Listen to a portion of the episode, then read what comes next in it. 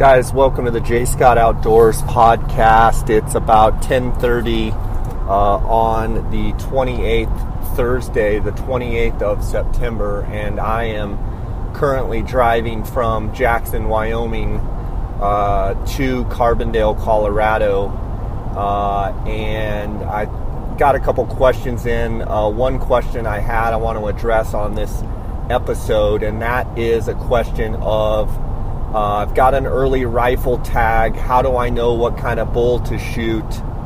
Um, and more of the, I'm kind of paraphrasing the question. Uh, been doing a lot of scouting. How do I know which bulls got shot on the archery hunt?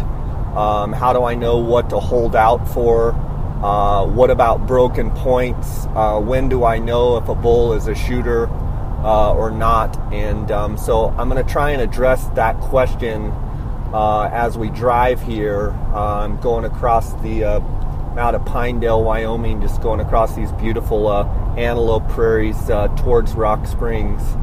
Uh, okay, so today is the end of the Arizona archery elk season, and from what I can tell, it's been a pretty interesting season. Uh, some people have been reporting that that full moon, excuse me, that that dark moon that the elk maybe weren't as uh, into the rut or into congregating with each other uh, as normal.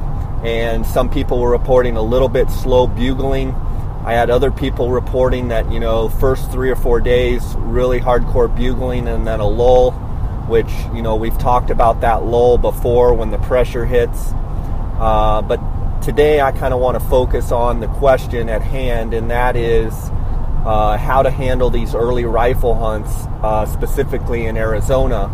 And for you listeners out there that are, um, you know, listening and have hunts in other states, I'm sure you can take uh, some of what I say and and um, y- you know extrapolate that towards the state that you're hunting.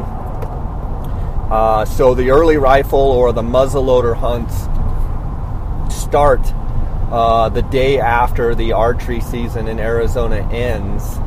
And one of the biggest challenges uh, in all the times that I've hunted both the archery and the early rifle is trying to keep track of bulls uh, through the archery season uh, and always worrying about uh, bulls breaking their antlers because in Arizona, uh, the, the bulls tend to fight pretty good, pretty hard uh, have pretty high uh, bull to cow ratios, and so there's a lot of competition uh, for those cows, and so you get a lot of bulls broken up. Um, one thing I can tell you is uh, sometimes you have to realign your expectations or readjust your expectations uh, when it comes to trophy quality on these early rifle hunts because almost always uh, some of the biggest bulls in your unit typically have broken points. So the first thing you have to decide is am I willing to shoot a bull with a broken point? What is most important to me?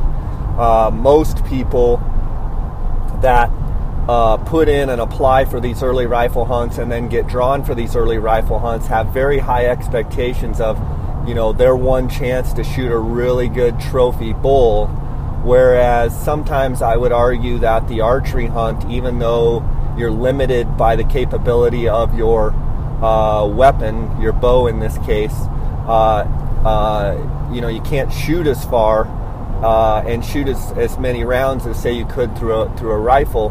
Uh, one of the benefits of an archery hunt is the fact that you get first crack at them. The season dates in Arizona are two weeks long during the archery hunt, uh, and the early rifle hunts are typically a seven day season. So, uh, you know, broken points is definitely something that you have to consider.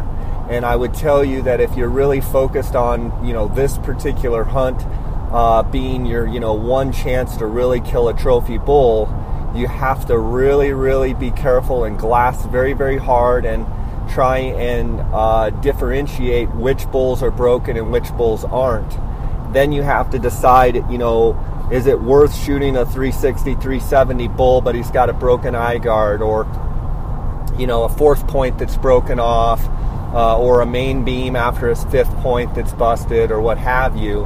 And some of these bulls, and especially some of the big bulls, will have multiple points uh, broken on their racks. So before you get to your hunt, you kind of have to decide am I going to shoot a broken bull? Do I want my taxidermist to just patch the bull? And it's still a fantastic set of antlers. Um, and sometimes I know people pass quote unquote bigger bulls or bigger racked bulls to shoot something that's not broke, uh, when in reality, um, you know, they, they could get the, the uh, antler patched and um, taxidermist does a fine job at that. And you know, it's it's it's still a 370 bull.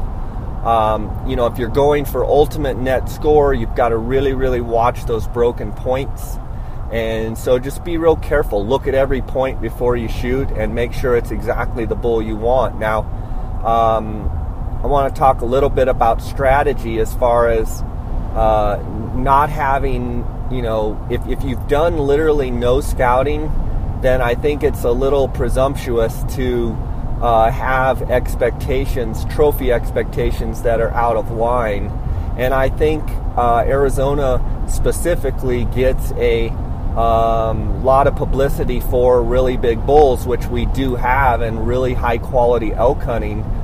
But I, I, think you have to keep those expectations in check, or else it can create a situation where you don't enjoy the hunt as much because, in essence, you've seen 30 bulls in the 330 to 340 range, but you haven't found that bull over 350.